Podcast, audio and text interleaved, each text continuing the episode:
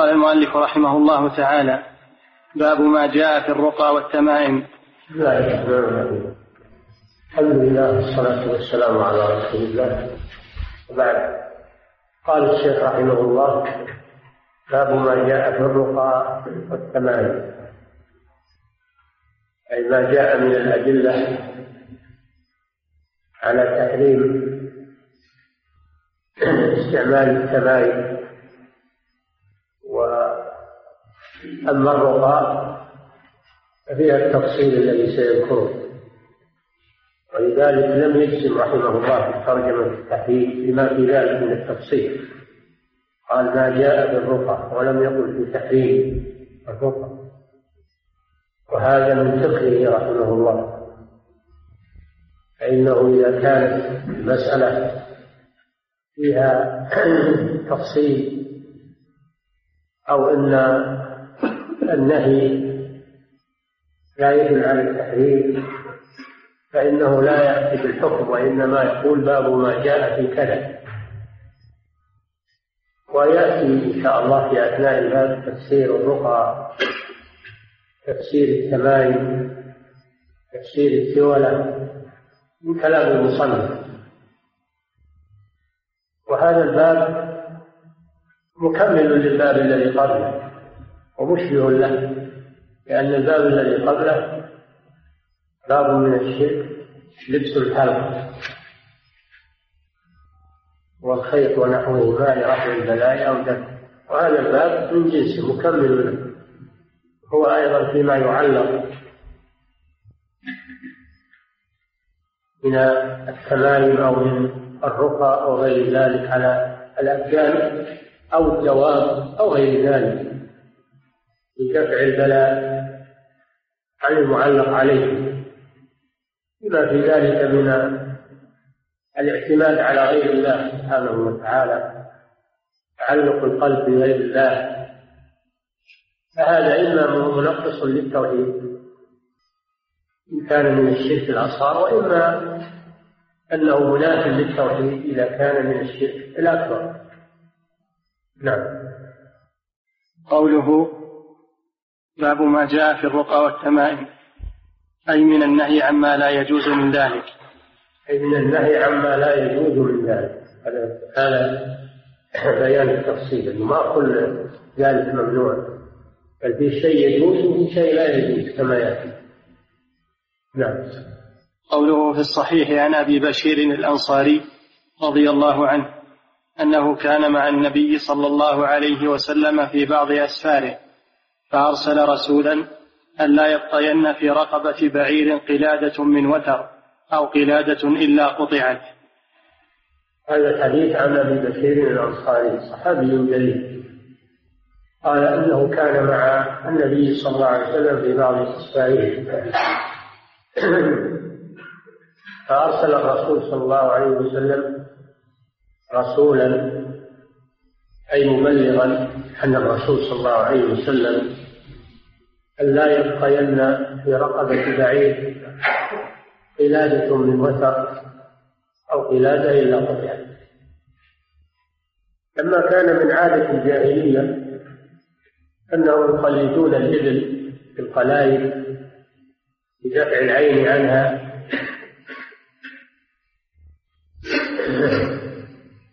فإن الرسول صلى الله عليه وسلم أراد أن ينهى عن هذه العادة الجاهلية. المنافية للتوحيد لأن المسلم يجب عليه أن يتوكل على الله وأن يعلق قلبه بالله وأن لا يستعمل من الأدوية إلا ما أباحه الشرع لا مانع من استعمال الأدوية واتخاذ الوقاية لكن في حدود ما أباحه الشرع ألا يبقين هذا نهي. لا يبقين لا هذه نهي. ويبقين فعل مجزوم بلا الناهية لكن منع من ظهور الجزم وكان العادة أنه يجزم بحذف بحذف حرف العلة اسمه لا يبقى بالياء أو بالألف المقصورة. والفعل يجزم بحذف حرف العلة. لكن منع من ذلك اتصال بنون التوكيد الثقيلة. وهذه النون مؤكدة للنهي يؤتى بها لتأكيد النهي ولذلك سميت نون التوكيد. اجتمع عندنا مؤكدان لا الناهية هو نون التوكيد الثقيل لا يبقين في رقبة بعير قلادة القلادة ما يحيط بالعنق قلادة ما يحيط بالعنق سواء كان من الحيوان أو من الإنسان. من وتر. الوتر هو وتر القوس وهو السير الذي يجعل في القوس لأجل الرمي. سير القوس. هذا يسمى بالوتر لأن الآلة التي يرمون بها في ذاك الوقت هي القوس. والقوس عبارة عن عصا عن عصا لين ويشد به سيف من طرفيه ثم يمس هذا السيف وينحني هذا القوس ويكون في وسطه خرق. فيمس الوتر حتى ينطلق النبل. مع الخرق الذي في وسط القوس ويصيب الهدف. وكانوا إذا خلق القوس يعني إذا إذا خلق الوتر إذا خلق فأرادوا أن يبدلوه بجديد أخذوا القديم وقلدوه بالبعير يزعمون أنه يقي من العين. ولذلك قال لا يبقين قلادة من وتر. لأن هذه عادة ولا ما هو خاص بقلادة الوتر؟ لكن هذا بناء على الغالب. قال أو قلادة هذا شك من الراوي. هل قال النبي صلى الله عليه وسلم قلادة من وتر؟ أو قال قلادة مطلقة. أو هو من باب التنويع فتكون أو بمعنى الواو. لا يبقين قلادة من وتر أو قلادة من أي نوع كان سواء كانت من الوتر أو غيره. فيكون من باب التنويع. ويدل على منع القلادة مطلقة إذا كان القصد منها إذا كان القصد منها دفع العين أو اعتقاد أنها تدفع الشر عن البعيد فهذا اعتقاد جاهلي لأنه لا يدفع الشر إلا الله سبحانه وتعالى. وهذه القلادة لا أثر لها سواء كانت من الوتر أو من غيره. إلا قطعت هذا فيه إزالة المنكر لأن أن السلطان وولي الأمر يزيل المنكر بيده أو بيد وكيله. والمنكر كما تعلمون إنكار المنكر على درجات إما باليد لصاحب السلطة وإما باللسان لمن ليس له سلطة وإما بالقلب لمن لا يقدر على التنفيذ ففي هذا إنكار المنكر وأنه يكون باليد لمن يقدر على ذلك. فإن في رقبة بعيد قلادة من وتر أو قلادة إلا متعة. هذا فيه إزالة المنكر ومنع وسائل الشرك. أما إذا كانت القلادة لا ليس فيها اعتقاد. ليس فيها اعتقاد. فلا مانع منها. يقلد البعير أجل أن يعرض مثلا خصوصا قلائد الهدي. لا تحل شعائر الله ولا الشهر الحرام ولا الهدي ولا القلائد القلائد كان من عادة الحجاج والمعتمرين الذين آه، البدن يهدونها لتذبح عبادة لله عز وجل في الحرم كانوا يقلدونها يعني يجعلون عليها قلائد حتى يعرف من رآها أنها هد فلا يتعرض لها.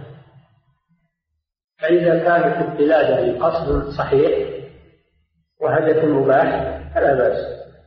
أما إذا كانت القلادة قصد شركي أو اعتقاد شركي فهذه هي التي تمنع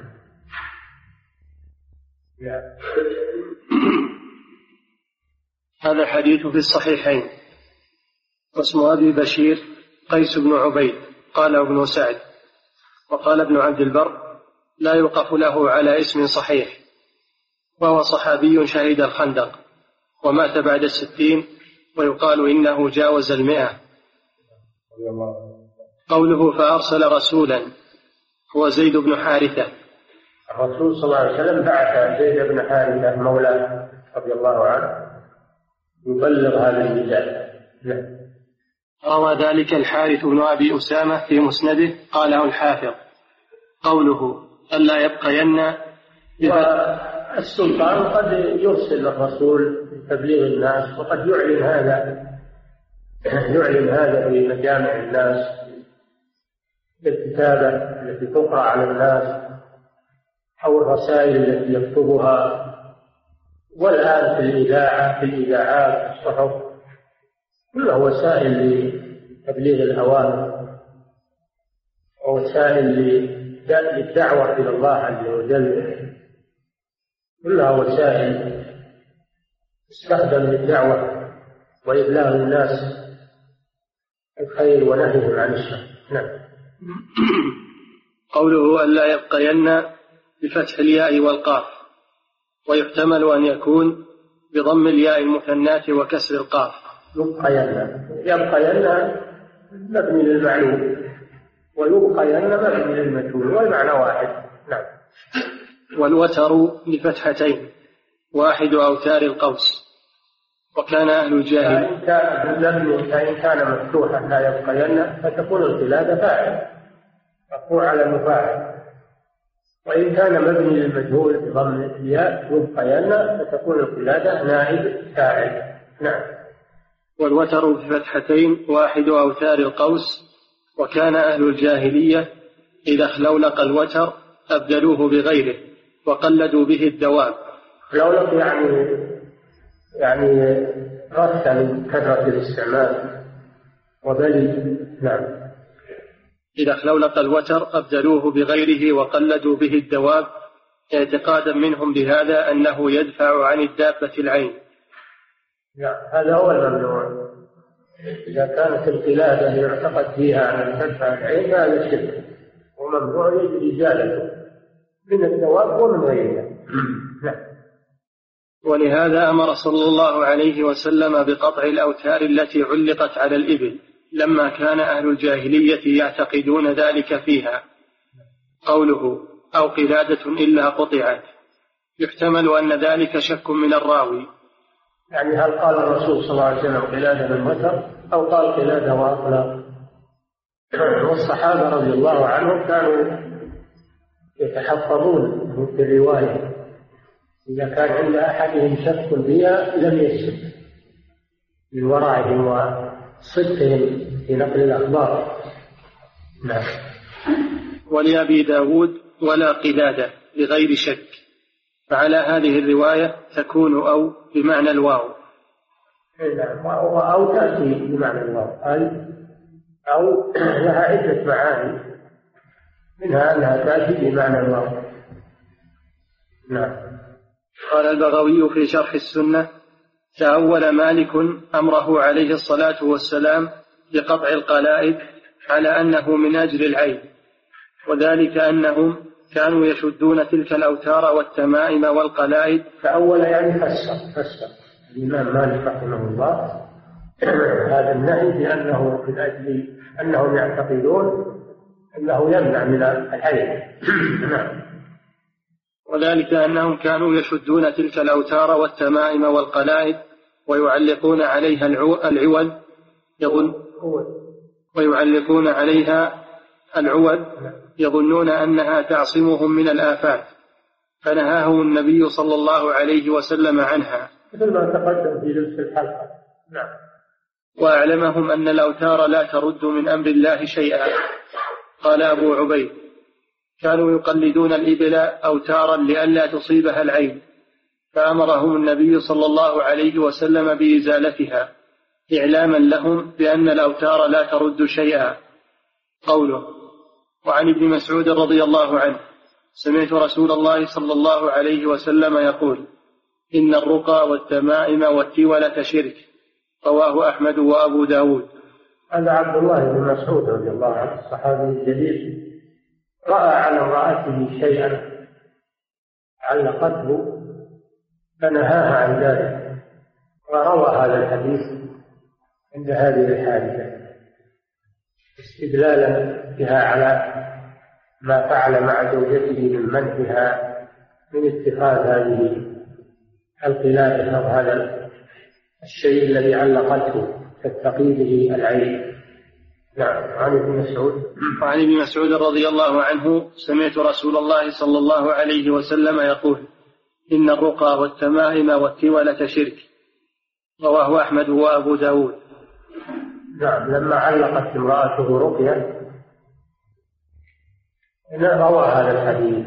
قال إن رسول الله صلى الله عليه وسلم نهى قال إن التمائم قال إن التمائم إن الرقى والتمائم والتولة شرك. فهذا دليل على ما فعله ابن مسعود من إنكاره لهذه الرقية التي استعملتها زوجته. نعم. ولفظ أبي داود ولفظ أبي داود عن زينب امرأة عبد الله بن مسعود أن عبد الله رأى في عنقي خيطا فقال ما هذا؟ قلت خيط الرقي لي فيه. قالت فأخذه فقطعه. ثم قال أنتم آل عبد الله لا أغنياء عن الشرك. نعم وما لا شك من زوج المرأة له سلطة يقدر يزيل باليد أزاله رضي الله عنه.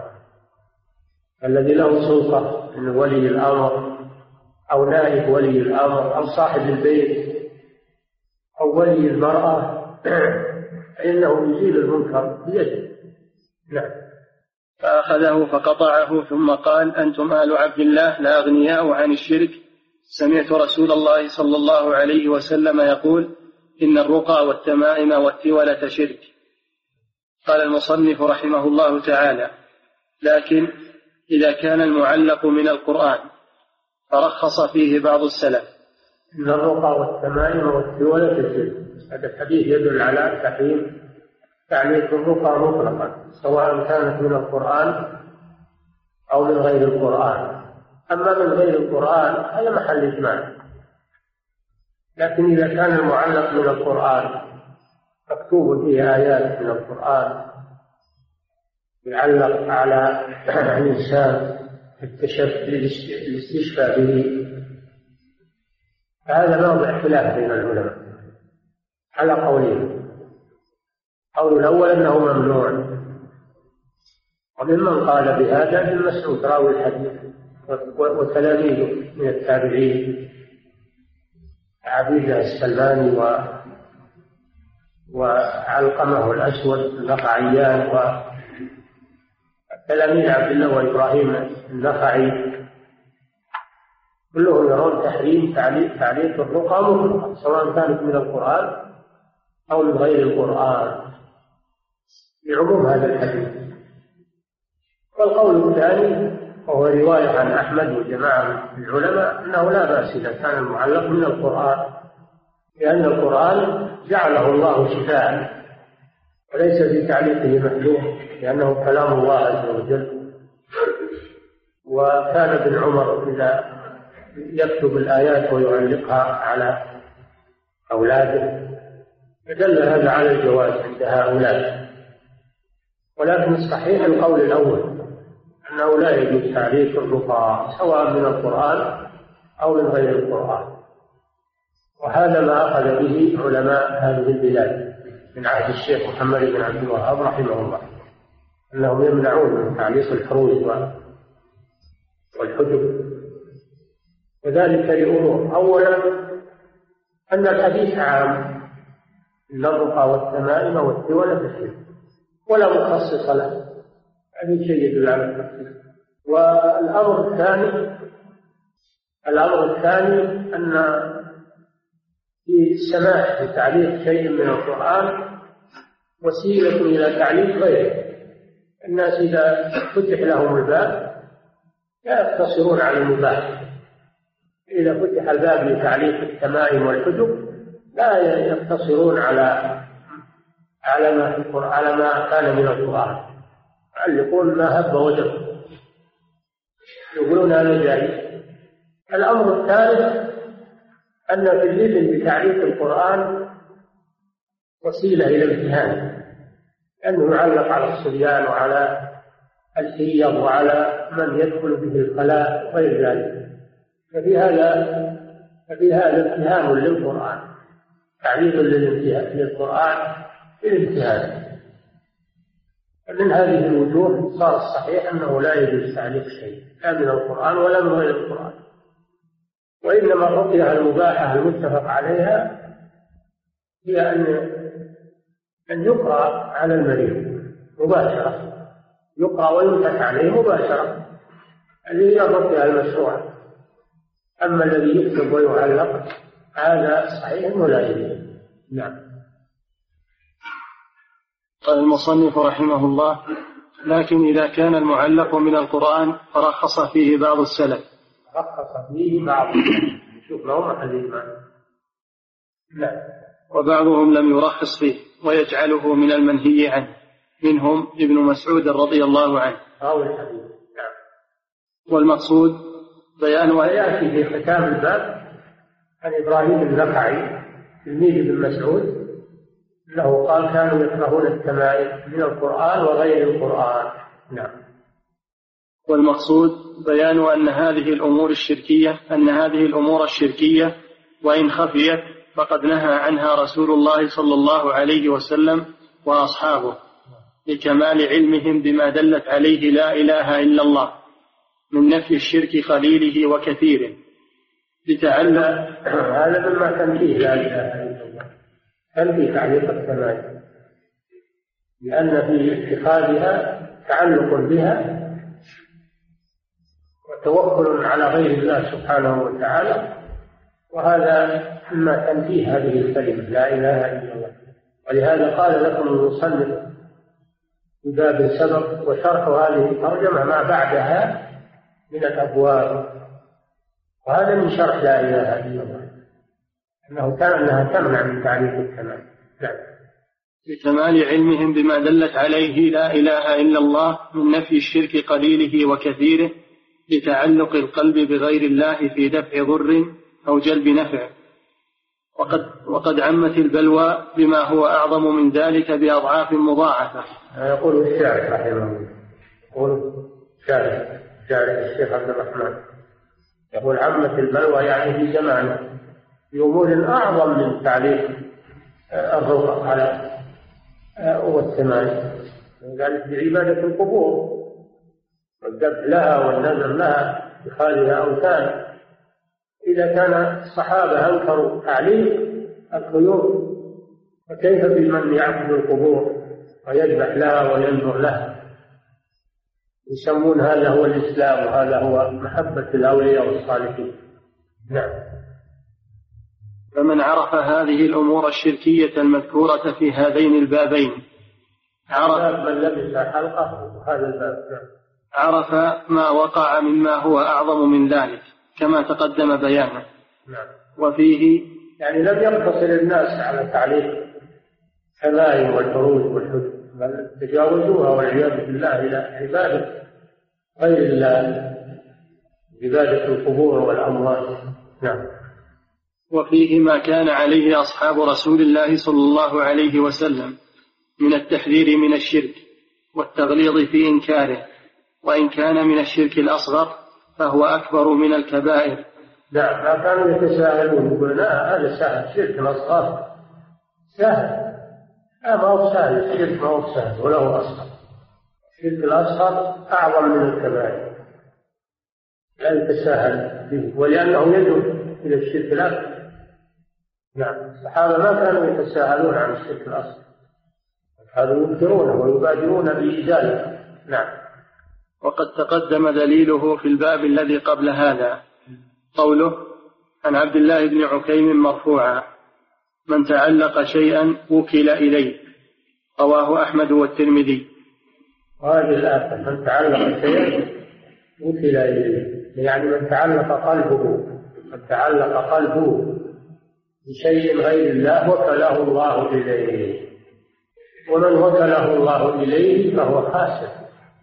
أما من تعلق قلبه بالله فإن الله جل وعلا يحميه ويحفظه لأنه قادر على كل شيء.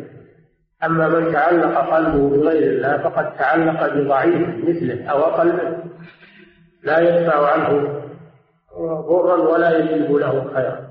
فيهلك.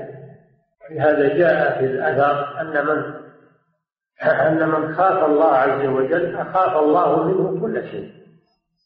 ومن خاف من غير الله أخافه الله بكل شيء. نعم.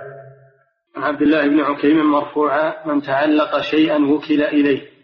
رواه أحمد والترمذي. وعبد الله بن عكيم بضم المهملة مصغر. ويكنى أبا معبد الجهني الكوفي. قال الخطيب سكن الكوفة وقدم المدائن في حياة حذيفة وكان ثقة. قوله من تعلق شيئا وكل إليه. كلمة شيئا تعم. تعم كل ما تعلق به القلب من الخير والحلقة والقلادة وغير ذلك. من من اعتقد في شيء من اعتقد في شيء أنه يدفع عنه البلاء فإن الله يكله إلى ذلك الشيء الذي لا يملك لنفسه ضرا ولا نفعا. من تعلق شيئا وكل إليه التعلق يكون بالقلب وينشأ عنه القول والفعل. نعم. نعم. وهو التفات القلب عن الله إلى شيء يعتقد أنه ينفعه أو يدفع عنه كما تقدم بيانه في الأحاديث في هذا الباب والذي قبله. نعم. وهو ينافي قوله تعالى بلى من أسلم وجهه لله وهو محسن فله أجره عند ربه. إسلام الوجه يعني الإخلاص لله عز وجل وترك الشرك الأكبر والأصغر. هذا إسلام الوجه. والوجه هنا المراد به القصد والنية والعزم أسلم وجهه أن توجهه. توجهه وقصده ونيته إلى الله عز وجل. كذلك بإخلاص التوحيد وتجنب الشرك. هذا إسلام الوجه وهو أي متبع للرسول صلى الله عليه وسلم. فيسلم من البدع والمحدثات.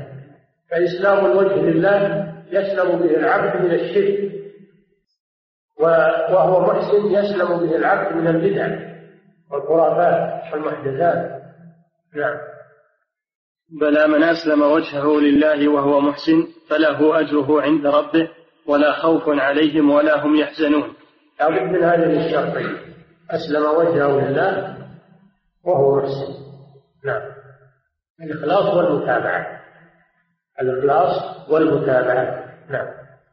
فإن كان من الشرك الأصغر فهو ينافي كمال التوحيد وإن كان من الشرك الأكبر كعبادة أرباب القبور والمشاهد والطواغيت ونحو ذلك فهو كفر بالله. وخروج من الملة. نعم. شرك أكبر وكفر يخرج من الملة. نعم. فهو كفر بالله وخروج من دين الإسلام. نعم. ولا يصح معه قول ولا عمل. نعم. الشرك الأكبر لا يصح معه قول ولا عمل. يحدث الأعمال والعياذ بالله. فإن أشركت لا يحبطن عملك. نعم. قوله وكل إليه. أي وكله الله إليه. إلى ما علق قلبه به من دون الله. إلى ما علق قلبه به من دون الله. ومن وكله الله إلى غيره ضل وهلك. جزاء من جنس العمل. لما تعلق قلبه بغير الله وكله الله إلى ذلك الغير. جزاء له. نعم. قال الإمام أحمد حدثنا هاشم بن قاسم حدثنا أبو سعيد المؤدب حدثنا من سمع عطاء, عطاء الخرساني قال لقيت وهب بن منبه وهو يطوف بالبيت فقلت له حدثني بحديث أحفظه عنك في مقامي هذا وأوجز. قال نعم. أوحى الله تبارك وتعالى إلى داود عليه السلام. يا داود. وهب بن منبه من علماء اليمن كان من أحبار اليهود ثم أسلم. مثل كعب الأحبار أيضا. كان من أحبار اليهود ثم أسلم.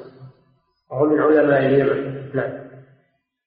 أوحى الله تبارك وتعالى إلى داود عليه السلام يا داود أما وعزتي وعظمتي لا يعتصم بي عبد من عبيدي دون خلقي أعرف ذلك من نيته فتكيده السماوات السبع ومن فيهن والأرضون السبع ومن فيهن إلا جعلت له من بينهن مخرجا. وهذا مصداق في قوله تعالى ومن يتق الله يجعل له مخرجا نعم. أما وعزتي وعظمتي. وقوله ومن يتوكل على الله فهو حسن. قوله ومن يتق الله يجعل له من أمره يسرا نعم. أما وعزتي وعظمتي لا يعتصم عبد من عبيدي بمخلوق دوني أعرف ذلك من نيته إلا قطعت أسباب السماء من يده. وأسخت الأرض من تحت قدميه ثم لا أبالي بأي واد هلك. وشاهد هذا مثل من تعلق شيئا وشاهد هذا في القرآن كما قال تعالى ومن يشرك بالله فكأنما خر من السماء فتخطفه الطير أو تهوي به الريح في مكان سحيق. فتدبر. لأن التوحيد صعود التوحيد صعود وعلو وارتفاع والشرك هبوط. وسكون والعياذ بالله. من يشرك بالله فكأنما خر من السماء أي سقط. ثم لا يدري إلى أين يصير. اللي يسقط من السماء مرتفع بعيد ما يدري وين يطيح فيه. يطيح في بحر يطيح في نار يطيح في بر يطيح بين سباع ما يدري وين يسقط فيه. كذلك المشرك والعياذ بالله. ما ما له قرار ولا يدري وين يسقط. خلاف الموحد. إنه يكون في ارتفاع وصعود وطمأنينة وعزة. نعم. قوله روى الإمام أحمد عن رويفع قال قال لي رسول الله صلى الله عليه وسلم يا رويفع لعل الحياة تطول بك فأخبر الناس أن من عقد لحيته أو تقلد وترا أو استنجى برجيع دابة أو عظم فإن محمدا بريء منه. هذا حديث رويفع رضي الله عنه. أن النبي صلى الله عليه وسلم قال له لعل الحياة تطول هذا من معجزاته صلى الله عليه وسلم. فإنه أخبر أن رويفع تطول به الحياة وقد طالت به الحياة وعمر رضي الله عنه. فأخبر الناس أن من عقد لحيته هذا فعل الأعاجم. يعقدون لحاهم قيل يعقدونها عند الحروب من باب التكبر. وقيل عقد لحيته يعني جعدها و وصار يهتم بكدها وتحسينها و... كان هذا يدل على الحرف يدل على الحرف وهذا أيضا من فعل الأعاجم من عقد لحيته. أو تقلد وترا. هذا محل الشاهد من الحديث. تقلد وترا. يعني جعل عليه قلادة من الوتر أو من غيره يتقي بها العين أو استجمر برجيع دابة أو استجمر برجيع دابة يعني مراد بهما روث الدواب لا يجوز الاستجمار به من الخارج. وإنما يستجمر بالحجارة أو ما يقوم مقامها من الطاهرات أما الروث فلا يجوز. أو بالعظم كذلك لا يجوز الاستجمار به. هذان ممنوعان الفور والعزم فإن محمدا بريء منه. هذا يدل على أن هذه الأمور من الكبائر لأن الذنب إذا كتب في هذا الوعيد فهذا دليل على أنه كبيرة من كبائر الذنوب. كما قال صلى الله عليه وسلم من غش فليس منا. دليل على أن الغش كبيرة ليس منا من شق الجيوب. من ضرب الخدود وشق الجيوب ودعا بدعوى الجاهلية. كل هذه إذا ختم الذنب بالبراءة فهذا دليل على أنه كبيرة من كبائر. فدل على أن هذه الأمور كبيرة من كبائر الذنوب. لأنها إما شرك تعليق الوتر وإما وإما معصية مخالفة بهدي الرسول صلى الله عليه وسلم وهي عقد اللحية تشبه بالكفار. قال صلى الله عليه وسلم من تشبه بقوم فهو منهم. وفي رواية ليس منا من تشبه بغيره. أو استجمر برجيع الدابة والعظم لأن هذا منهي عنه في أحاديث الصحاح. فلا يجوز الاستجمار بهاتين المادتين. نعم ومن استجمر بهما لم يتطهر لا يطهران. نعم. رويفع هو ابن ثابت ابن السكن بن عدي بن حارثة الأنصاري. نزل مصر وولي برقة. له ثمانية أحاديث. برقة ولا برقة؟ يعني في المغرب هذه بلدة في المغرب نعم. قال عبد الغني ولي طرابلس فافتتحها أفريقية. سنة طرابلس هي المسمى الآن بليبيا طرابلس الغرب نعم. في طرابلس الشام. في طرابلس الغرب نعم. فافتتحها أفريقية سنة سبع وأربعين. نعم. وقال ابن يونس توفي ببرقة سنة سبع سنة ست وخمسين. قوله لعل الحياة تطول بك. ظاهر هذا الاسم موجود الآن برقة لا نعم. قوله لعل الحياة تطول بك. فقد طالت حياته رضي الله عنه كما أخبر النبي صلى الله عليه وسلم. قوله فأخبر الناس أن من عقد لحيته. قال الخطابي أما نهيه عن عقد اللحية فيفسر على وجهين. أحدهما ما كانوا يفعلونه في الحروب. كانوا يعقدون لحاهم وذلك من زي بعض الأعاجم يفتلونها ويعقدونها. قال أبو السعادات تكبرا وعجبا. ثانيهما ثانيهما أن معناه معالجة الشعر ليتعقد ويتجعد. انتهى. معالجته يعني دينه والعناية باللحية حتى تصير مجعدة بدل ما هي كثة مجعدة لأن هذا يدل على الحرب نعم. قلت يعتدل بالأمور ما يجعلها يجعل لحيته مشوهة ولا يجعلها لحية ترف بل يتوسط في هذا الأمر. نعم. قلت وقيل إن المراد بعقد لحيته يعني العبث بها في الصلاة وهو يصلي يعكسها ويعبث بها. لأن هذا يدل على عدم خشوعه نعم. قلت ويشبه هذا ما يفعله كثير من فتل أطراف الشارب فيترك أطرافه لذلك وهي بعضه. ما تغذية الشارب هذا محرم. لأن النبي صلى الله عليه وسلم أمر بإحفاء الشوارب وبقص الشوارب. وأما تطويل الشوارب وجعلها سبالات هذا من فعل الجهال. من فعل الجهال وهذا مخالف للسنة. الشارب لا يترك يطول بل يتعاهد بالقص والحب عملا بسنة الرسول صلى الله عليه وسلم. نعم. وفي حديث زيد بن أرقم قال قال رسول الله صلى الله عليه وسلم من لم يأخذ من شاربه فليس منا. رواه دليل على أن ترك الشارب يطول مثل السبالات كبيرة بقوله ليس منا. نعم. رواه أحمد والنسائي والترمذي وقال صحيح. وفي الصحيح خالف المشركين أحفوا الشوارب وأعفوا اللحى. وذلك الشوارب يعني لا تتركوها تطول. وأعفوا اللحى يعني اتركوها. لا تتعرضوا لها بنفس ولا قص ولا حلق. بل تترك اللحية وتعفى؟ في رواية أرسلوا اللحى بحديث أرخوا أرخوا اللحى أرجو في الجيم أرجو اللحى.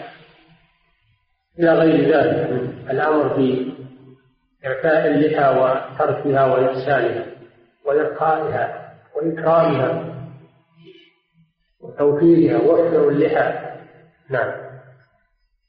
لكن حدث الآن العكس من كثير من الناس على أنهم يعتنون بالشوارب ويحلقون اللحى أو يقصونه يحاصرونه من جميع الجوانب. وهذا خلاف السنة الثابتة عن الرسول صلى الله عليه وسلم. نعم.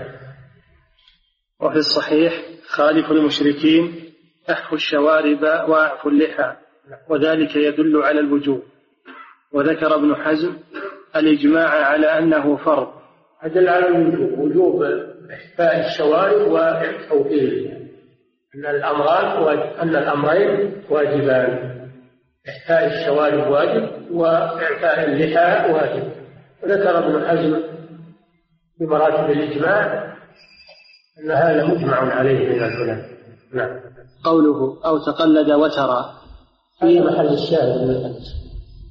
نعم. فيه مع ما تقدم أنه شرك بما كانوا يقصدونه بتعليقه على الدواب وغيرها. قوله استنجى برجيع دابة أو عظم فإن محمدا بريء منه. هذا دليل على أن هذا والذي قبله من الكبائر لأن قوله أنا بريء منه يدل على ذلك. وقال النووي رحمه الله تعالى أي بريء من فعله. فهذا التأويل بعيد لعودة الضمير إلى منه وقد تفسير النووي أن بريء من فعله هذا بعيد. تفسير بعيد. الظاهر هو التفسير الأول. نعم. وقد ورد النهي عن الاستنجاء. الرسول تبرأ من الشخص. تبرأ من الشخص نفسه. ولم وليس القصد التبري من فعله بل التبري منه هو بنفسه من عقد له أو استجمع فالضمير عائد إلى من ولم يعد إلى الفعل. هذا الذي يجعل تأويل النوم بعيدا رحمه الله. نعم. وقد ورد النهي عن الاستنجاء بالروث والعظام في أحاديث صحيحة كما لا يخفى. منها ما رواه مسلم في صحيحه عن ابن مسعود مرفوعا. هذا مذكور في باب قضاء الحاجة. آداب قضاء الحاجة. من كتب الحديث ومن كتب الفقه. ولا يجوز الاستثمار بها إلا كثير نعم. عن ابن مسعود مرفوعا لا تستنجوا بالروث والعظام فإنها زاد إخوانكم من الجن. الروث يكون زاد للدواب والعظام تكون زاد لهم للمسلمين من الجن يجعل الله عليها اللحم فيأكلونه. نعم. ولما روى ابن خزيمة والدار قطني عن أبي هريرة مرفوعا نهى أن يستنجى بعظم نهى أن يستنجى بعظم أو روث وقال إنهما لا يطهران. عليها لا يطهران. العلة أنهما لا يطهران. ومن استجمر بهما فإن النجاسة باقية عليه. خلاف من استجمر بالحجر أو ما يقوم مقامه فإنه يزيل النجاسة نعم. وعنه لا يجزئ الاستنجاء بهما كما هو ظاهر مذهب أحمد. وعنه لما روى ابن خزيمة والدار قطني عن أبي هريرة مرفوعا نهى أن يستنجى بعظم أو روث وقال إنهما لا يطهران. يعني الرسول صلى الله عليه وسلم قال لا يطهران. وعنه لا يجزئ الاستنجاء بهما كما هو ظاهر مذهب أحمد. عنه محمد عن نعم قوله وعن سعيد بن جبير. قال من قطع تميمة من إنسان كان من قطع تميمة من إنسان كان كعدل رقبة. سعيد بن جبير رضي الله عنه من أئمة التابعين. وهو من تلاميذ عبد الله بن مسعود. قال من قطع تميمة من إنسان التميمة عرفناها. هي ما يعلق على الرقبة أو على غيرها الحوض والحجر يسمونها العوام الأنف حوض تكتب يتضرف الظرف أو يدفع عليها جلد يتعلق على المليء كل هذا في نظر عبد الله بن مسعود وأصحابه رضي الله عنهم أن هذا محقق وهو الصحيح في عموم الحديث نعم. من قطع تميمة من إنسان فكأنما أعتق رقبة وجه المشابهة أن الذي قطع التميمة من الإنسان أنقذه من الشرك واعتقه من الشرك والذي أعتق الرقيق من العبودية أيضا له أجر عظيم. هذا وجه الشبه نعم. وعن سعيد بن جبير قال من قطع تميمة من إنسان كان كعدل رقبة. كعدل رقبة يعني كعدل عدل رقبة يعني يساوي اعتاق الرقبة لأن هذا إنقاذ من العبودية وهذا إنقاذ من الشرك. هذا إنقاذ من الرق بالعتق وهذا إنقاذ من الشرك. بالتوحيد. نعم. رواه وكيع. هذا عند أهل العلم له حكم الرافع قوله كانت عندي رقبة هذا ما يقوله الإنسان باجتهاده. إنما هذا يتوقف على نص من الشارع. نعم. هذا عند أهل العلم له حكم الرفع لأن مثل ذلك لا يقال بالراهي فيكون هذا مرسلا لأن سعيدا تابعي. فعلى هذا. من مراسيل التابعين. نعم. فعلى هذا يجب النهي عن تعليق التمائم والترغيب في قطعها. وأن ذلك مما يجب وفيه مع ما تقدم أنه شرك وبيان حال السلف رضي الله عنهم من تعظيم الشرك قليله وكثيره والنهي عنه. ما كانوا يتساهلون في تلك العصر كانوا يبادرون بإنكاره والنهي عنه؟ نعم. فلما اشتدت غربة الإسلام في آخر في أواخر هذه الأمة هذا تعليق من من الشارع رحمه نعم. فلما اشتدت غربة الإسلام في أواخر هذه الأمة صار إنكار هذا وما هو أعظم منه أعظم المنكرات. صاروا ينكرون على من ينكر هذه الأمور يقول هذا من الخوارج وهذا حنبلي متشدد إلى غير ذلك من الألقاب. يعني عندهم الإسلام هو ما عليه عباد القبور وما عليه الصوفية. هذا هو الدين عندهم. ومن أنكره فإنه يكون منكرا للإسلام عندهم تغيرت الأمور. فصار المعروف منكرا والمنكر معروفا عندهم نعم. صار إنكار هذا وما هو أعظم منه أعظم المنكرات؟ حتى عند من ينتسب إلى العلم كما لا يخفى فيهم علماء فيهم علماء فيهم فقهاء. لكن ليس عندهم علم بالتوحيد. عندهم علم بالفقه وقد يكون عندهم علم بالحديث يكونوا محدثين. ولكن ليس لهم عناية بالتوحيد وأمور التوحيد. وإنما يكون في العقيدة على ما يمشي عليه الناس. ولا حول ولا قوة إلا بالله.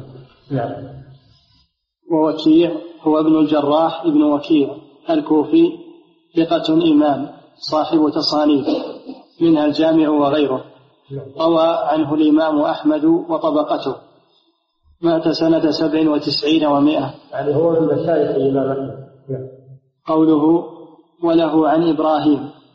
قال كانوا يكرهون التمائم كلها من القرآن وغير القرآن.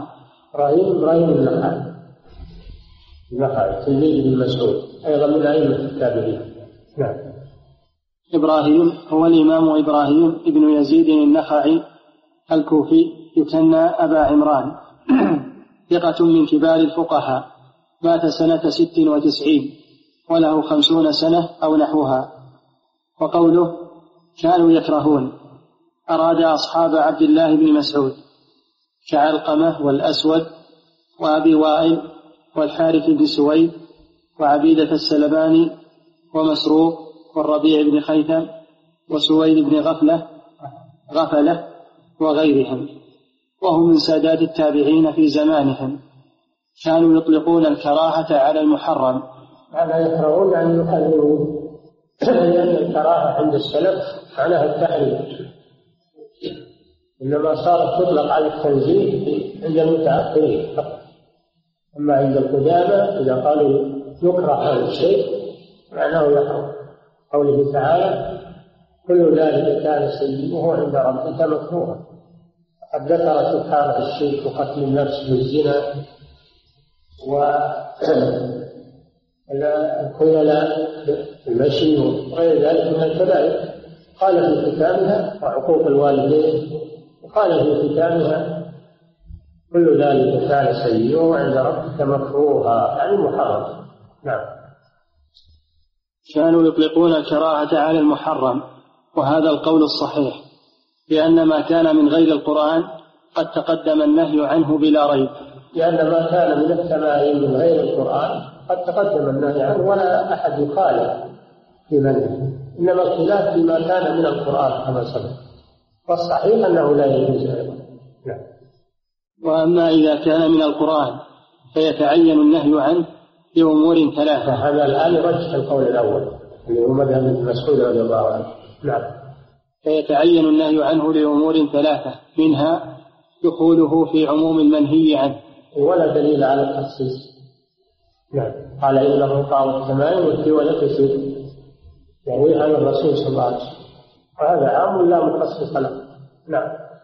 ومنها كونه ذريعة إلى تعليق ما ليس من القرآن فيفضي إلى عدم إنكارها. نعم إذا أبيح للناس تعليق شيء من القرآن تدرجوا إلى تعليق غيره. ربما يقولون هذا أحسن. يفتنهم الشياطين ويقولون هذا أحسن لكم.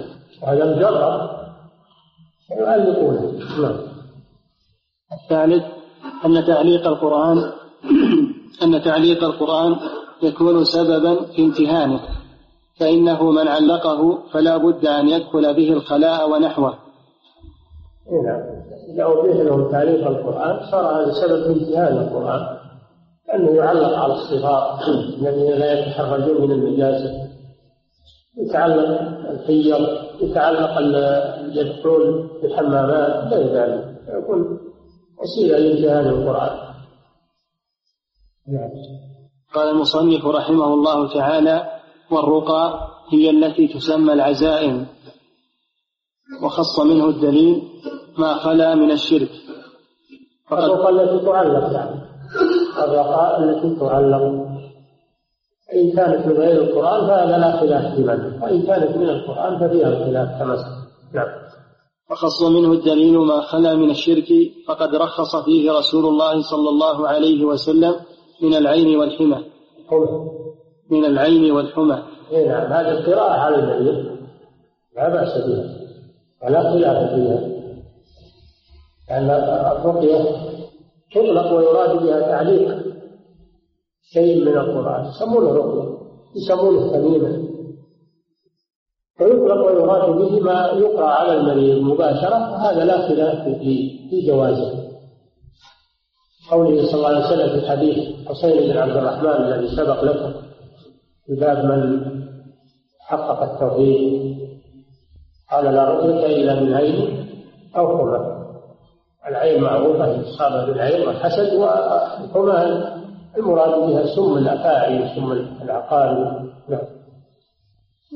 والتولة شيء يصنعونه يزعمون أنه يحبب المرأة إلى زوجها والرجل إلى امرأته. التولة هي نوع من السحر يسمونه الصرف والعرض يعملون شيء يحبب المرأة إلى زوجها يعطونها عليه. ولا العكس يحبب الزوج إلى زوجته يعطفه عليها. أو الصرف يصرف عنه يبغض لها أو يبغضها له. يعملون له شيء يبغض زوجته. أو يعملون للزوجة شيء تبغض زوجها هذا من فعل السحرة والعياذ بالله. فيتعلمون منهما ما يفرقون به بين المرء وزوجه. هذا من فعل السحرة. هذه التولة. نعم. قال الحافظ التولة بكسر المثنات وفتح الواو وفتح الواو واللام مخففا شيء كانت المرأة تجلب به محبة زوجها وهو ضرب من السحر. والله أعلم. نعم. باب فدل هذا على أن السحر شرك. دل هذا على أن السحر شرك. ولماذا يكون شركا؟ لأنه استعان بالشياطين لأن الساحر يستعين بالشياطين ويتعلم من الشياطين. ولكن الشياطين كفروا يعلمون الناس السحر. فالسحر من تعليم الشياطين ومن الاستعانة بالشياطين. الساحر مسلم وكافر. كافر بالله عز وجل. نعم. باب من تبرك بشجر أو حجر ونحوها. نعم هذا مثل ما سبق أيضا. لكن المؤلف رحمه الله جعل لكل شيء بابا خاصا من أجل التفصيل في هذا ومن أجل تخفيف على طالب العلم أنه يأخذ هذا الشيء مراحل شيئا فشيئا ما يأخذ دفعة واحدة نعم. باب من تبرك بشجرة أو حد يقول فضيلة الشيخ وفقكم الله.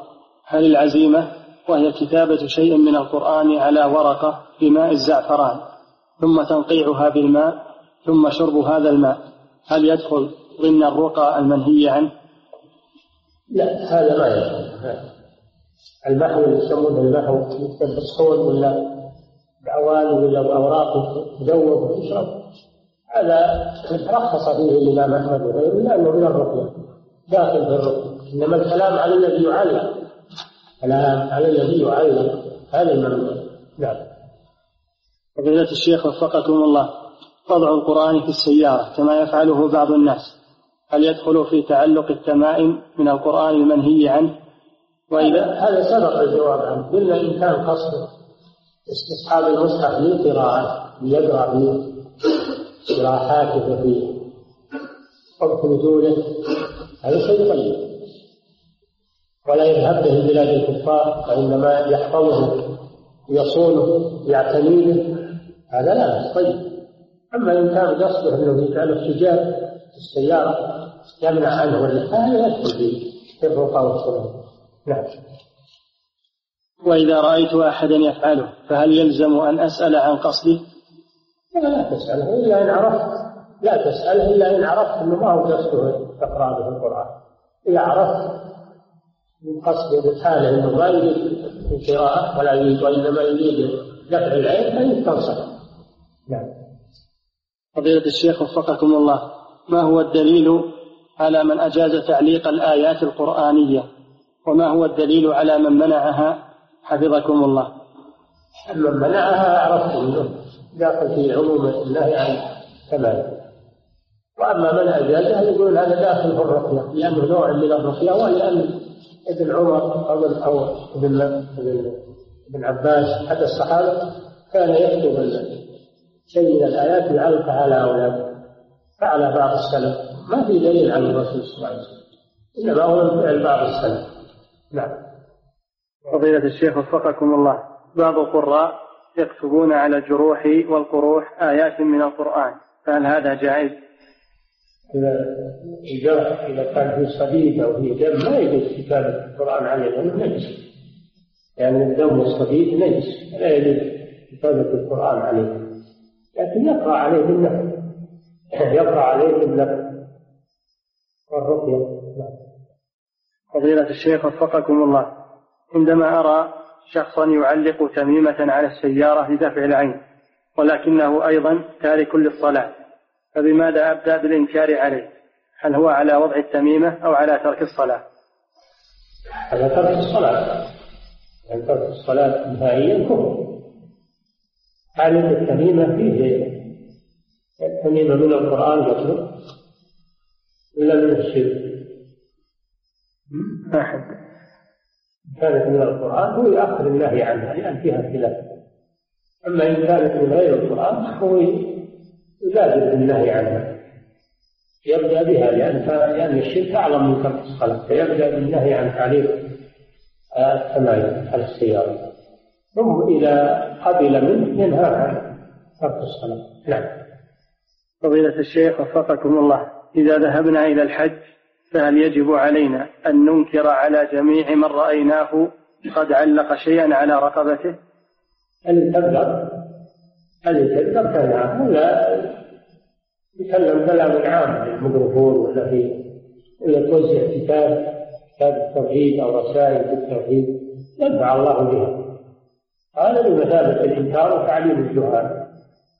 الكلمة الطيبة من الميكروفون أو الكتاب اللي توزعه أو الفرد اللي تاخذه كلاسة طيب هذا أو تجتمع مع ناس تلقي عليهم درس كل هذا طيب. اللي تقدر عليه من هذه الأمور خلاص من الدعوة إلى الله عز وجل. نعم. فضيلة الشيخ وفقكم الله. ما حكم التبرك بالمسبحة؟ وهل يتبرك بالقرآن؟ المسبحة ما يتبرك فيها.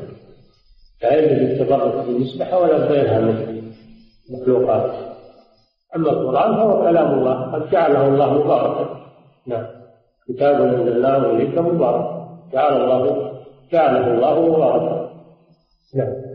فضيلة الشيخ وفقكم الله هل معنى قوله عليه الصلاة والسلام لا رقية إلا من عين أو أو حمى أن الرقية محصورة في هذين الشيئين؟ لا هذا سبق الكلام فيه وأن المعنى أنه لا رقية أحسن من رقية العين والحمى. ولا يمنع هذا؟ أنه يرقى من غيرهما من الأمراض. نعم. فضيلة الشيخ وفقكم الله ما حكم دعاء ختم القرآن في صلاة التراويح؟ وما رأي فضيلتكم في من يقول إنه إنه بدعة؟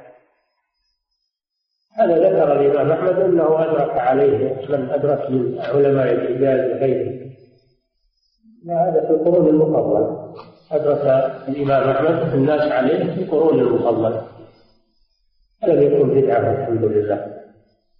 لأنه دعاء. والصلاة مشروع فيها الدعاء. نعم. فضيلة الشيخ وفقكم الله. القنوت في الوتر وقراءة سبح والكافرون في الشفع. بعض الإخوة ينكرون المداومة عليها وبعضهم لم يفعلها في إمامته في هذا الشهر أبدا. فما توجيه فضيلتكم حيث إن دليلهم هو حتى لا يعتقد الناس وجوب ذلك؟ هذا لا ينكر هذا السنة قراءة السور هذه سنة. ولا ولا تحرم المداومة عليها ولا ينكر. لا تنكر المداومة عليها ولكن يقال الأولى الأولى أنك ما تداوم عليها لئلا يظن الناس أنها واجبة. فالأولى أن بعض الأحيان تقرأ بغيرها أو الأولى ولا يقال هذا منكر هذا فيجوز بعض الإخوان يشتك في أمور ما يحب يشتك فيه فمثل هذا يقال له الأولى أنك ما تداوم عليه ولو داوم عليه ما في بأس. نعم السنة. نعم. فضيلة الشيخ وفقكم الله هل يصح الترديد مع المؤذن إذا كان الأذان ينقل من المذياع مباشرة في وسط المدينة؟ طيب ذكر لله عز وجل. لكن إن كان الأذان مسجل إن كان مو مسجل فهذا ما يأخذ حكم الأذان الذي يلقى حيا للمؤذن وإذا كان للمؤذن يلقى حيا فإنها تتابعه أما إذا كان من تسجيل فهذا لا لا ينطبق عليه الحديث في متابعة المؤذن لأن ما عندك مؤذن إنما هذا شريط تسجيل. نعم. فضيلة الشيخ وفقكم الله ما هو الفرق بين الإيمان واليقين؟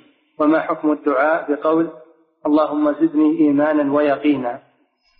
اليقين أخص من الإيمان أخص أبلغ من الإيمان. نعم. أعلى أعلى مرتبة. نعم. فضيلة الشيخ وفقكم الله هل سماع الدف للرجال في العرس بأن يأتي من قبل النساء صوت الدف؟ هل يصح سماعه للرجال في هذا الموطن؟ ذكر العلماء أن ضرب الدف خاص بالنساء في مناسبة الزواج وفي محيط النساء يسمعه النساء فقط أما الرجال فلا يسمعونه ولم يكن هذا من من حق الرجال وإنما مرخص فيه للنساء خاصة وبينهن نعم فضيلة الشيخ وفقكم الله ما هي كيفية النفث عند النوم؟ كما فعل النبي صلى الله عليه وسلم ينفث فيه يجمع كفيه ويقرأ آية الكرسي ويقرأ سورة الإخلاص والمعوذتين وينفث في يديه. مع كل آية ينفث في يديه فإذا فرغ يمسح بيديه آه، جسمه. يمسح به جسمه. ما أقبل من وجهه وبدنه وما يستطيع وما يستطيع من بدنه يمسحه بكفيه نعم. فضيلة الشيخ وفقكم الله رجل نوى أن يذهب من الرياض إلى جدة ثم يعتمر فهل فعله هذا صحيح وماذا عليه؟ لا يعني يأخذ الإحرام إلى جدة هذا يحرم من ميقات أهل الرياض من السير يعني حكم حكم أهل الرياض فيحرم من السير ويؤدي العمرة ويروح الجدة وهو محرم يبدا بإحرامه لما ينزل مكة ويأتي العمرة؟ المهم لا يتعدى الميقات. إلا وهو محرم ما دام ينوي العمرة. نعم. فضيلة الشيخ وفقكم الله هل هذا القول حديث إذا قرع الكأس بالكأس حرم ما فيه. وما درجة صحته إن كان حديثا؟ آه ما سمعت. هذه أول مرة ما قرع الكأس نعم نعم. فضيلة الشيخ وفقكم الله من خلع ضرسه في نهار رمضان فخرج منه دم كثير ودخل في حلقه هل يفطر بذلك؟ كان من غير قصد لا يضر. إذا كان من غير قصد هو ما يضر. فلو دخل إلى جوف. لا. لأنه من غير تعمد وله الصائم له أن يخلع ضرسه. لأنه يؤلمه ويشق عليه. له أن يخلعه ويستريح منه. يتحفظ من سريان شيء إلى حلقه لكن لو من شيء ذهب إلى حلقه من غير قصد هذا لا نعم. فضيلة الشيخ وفقكم الله ما هو الرأي الراجح في حكم التلفاز وهل يدخل في ضمن التصاوير؟ والله الأمر مقصور على التلفاز صار الآن يأتي فيه محطات تلاوي يأتي فيه قنوات فضائية. الأمر الآن يأتي فيه الإنترنت اللي يسمونها ما صار الآن مقصور على التلفاز المحلي فقط. صار يأتي فيه من كل ما أوجد فالسلامة منه والابتعاد عنه لا شك أنه أبرى للذمة. نعم وأحوط للدين. وإذا فتح الإنسان هذه الوسيلة تدرج إلى شيء أعظم. السلامة لا يعدلها شيء. مهما أمكن الإنسان. نعم. فضيلة الشيخ وفقكم الله ما معنى قول الرسول صلى الله عليه وسلم ليلني منكم أولو الأحلام والنهى؟ معناه في الصلاة يعني يكون الصف الذي خلف النبي صلى الله عليه وسلم يكون من أهل العقول من أهل العقول وأهل العلم. من أجل لولا الإمام شيء في صلاته فإنهم ينبهونه. ولو أغلقت عليه القراءة فإنهم يفتحون عليه فوجود هذا الصنف من الرجال خلف الإمام إعانة للإمام. نعم. الله تعالى أعلم وصلى الله وسلم على نبينا محمد وعلى الحمد لله رب العالمين والصلاة والسلام على نبينا محمد وعلى آله وصحبه أجمعين. بعد قال المؤلف رحمه الله تعالى قوله باب من تبرك بشجرة أو حجر ونحوهما بسم الله الرحمن الرحيم. الحمد لله رب العالمين. صلى الله وسلم على نبينا محمد وعلى آله وصحبه. وبعد. قال رحمه الله باب من تبرك بشجرة أو حجر أو نحوهما يعني فقد أشرك. وإن لم يصرح المؤلف بذلك لأنه اكتفى رحمه الله بما تفيده الأحاديث والآية تفيده الحديث والآية التي ساقها. يؤخذ من الآية ومن الحديث أن ذلك شرك. ولكنه من عادته رحمه الله. أن الحكم إذا كان منصوصا عليه فإنه يذكره في الترجمة وإذا لم يكن الحكم منصوصا عليه وإنما يفهم ويستفاد من الأدلة فإنه لا يذكره في الترجمة بل يتركه للنصوص وما يفهم منها. وهذا من عظيم فقه رحمه الله. ومن تحفظه من الجزم بالأحكام إلا بنص صريح. والفرق بين هذا الباب والذي قبله أن الباب الذي قبله بلبس الحلقة والخيط ونحوهما لرفع البلاء أو دفعه. ذاك الباب من أجل استعمال هذه الأشياء لدفع الضرر. وأما هذا الباب فهو لأجل دفع لأجل جلب الخير. والبركة الباب الذي قبله نفع الضرر. وهذا الباب لجلب الخير والنفع.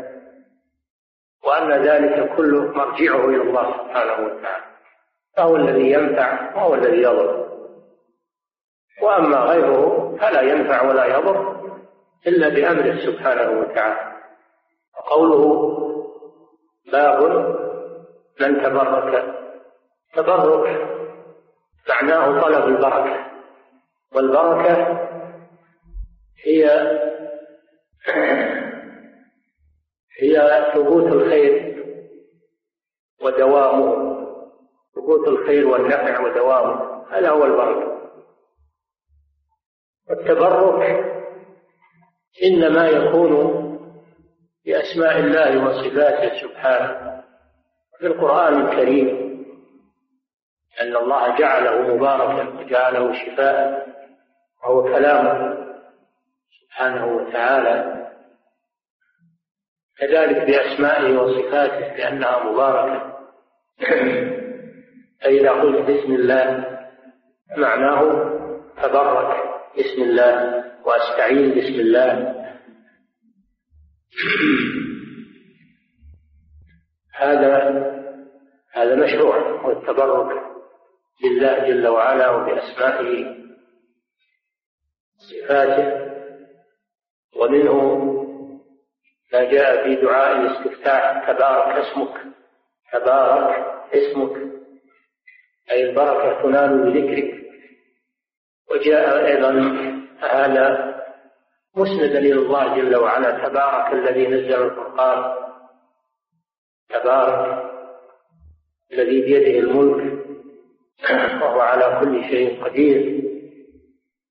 وكذلك التبرك بالنبي صلى الله عليه وسلم ومن فصل من جسده الشريف من عرق أو ريق أو شعر فهذا يتبرك به لأنه صلى الله عليه وسلم كان مباركا وأقر أصحابه على تبرك بريقه وبشعره.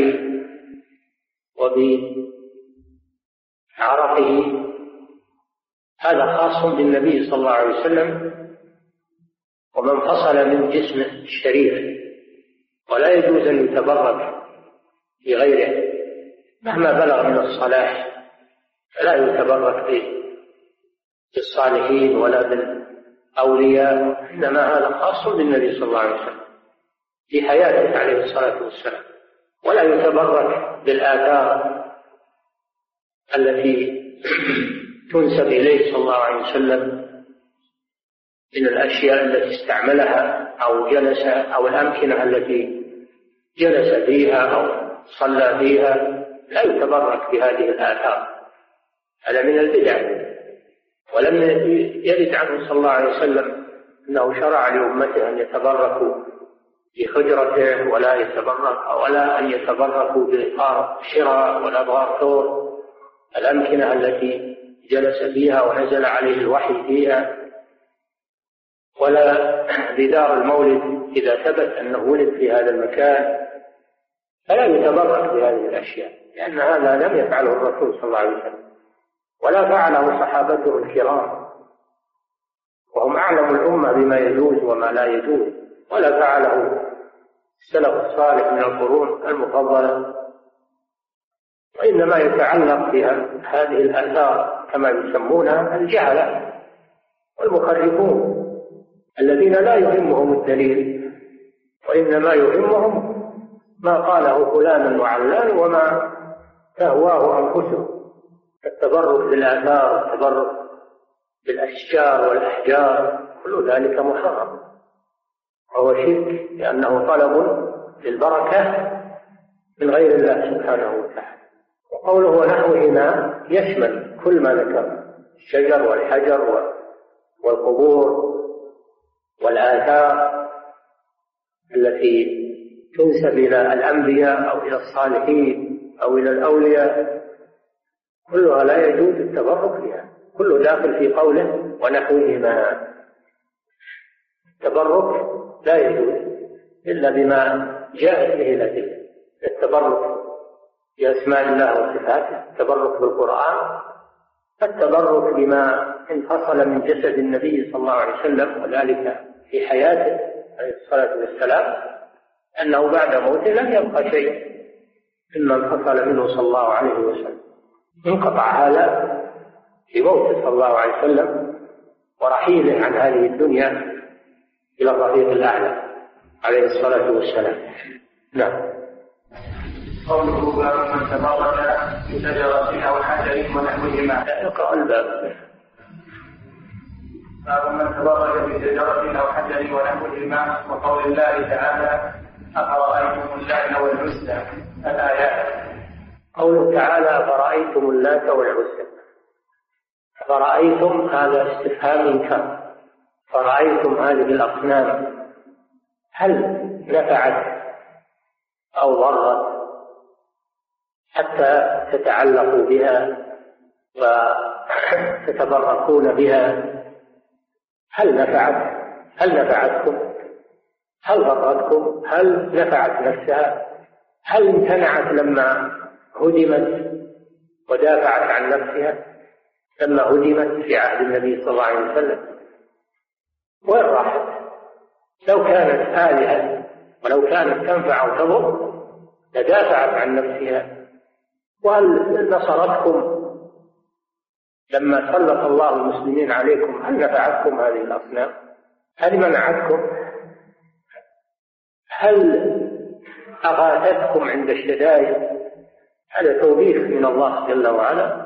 لهؤلاء الذين يعبدون اللات والعزى ومناه ويتبركون بها. وغيرها من باب أولى. لكن هذه أكبر أكبر الأصنام. هذه كانت أكبر الأصنام. وهي المشهورة عند العرب. فاللات هذا صنم في الطائف بني ثقيف ويقرأ اللات بالتخفيف ويقرأ بالتشديد. اللات اللات قالوا إنه اشتق اشتقوه من اسم الله اشتقوه من اسم الله. وأما على التسديد اللات فهو اسم فاعل من لت يلت لأنه في الأصل رجل صالح في الطائف يلت السويق للحجاج ويطعمه الحجاج. فلما مات فلما مات جعلوا قبره وثنا يعبدونه من دون الله ويتبركون به. هذا على القراءة التشديد. اللات أي قبر اللات الذي كان يمس السوي. وأما على رواية التخفيف فهي صخرة في الطائف مكتوب عليها يسمونها اللات اشتقوا لها اشتقوها من اسم الله سبحانه وتعالى. وهذا من الإلحاد في أسماء الله سبحانه أن تجعل للمخلوقات وذروا الذين يلحدون في أسماء. فمن الإلحاد فيها أن يسمى بها الأصنام المخلوقات والعزى هذا صنم أهل مكة. وكان في وادي نخلة بين مكة والطائف وهو عبارة عن شجرات. عبارة عن شجرات سمر عليها سور. وكانوا يتبركون بها ويعبدونها. وهي لأهل مكة. وهي في وادي نخلة بين مكة والطائف. والعزى صنم يقع شمالي المدينة. عند جبل يقال له قديس بين المدينة ومكة. كانوا في الجاهلية يحرمون من عنده بالحج والعمرة. يحرمون من عنده بالحج والعمرة. ويتبركون به. فلما فتح النبي صلى الله عليه وسلم مكة السنة الثامنة من الهجرة أرسل صلى الله عليه وسلم إلى هذه الأصنام من هدمها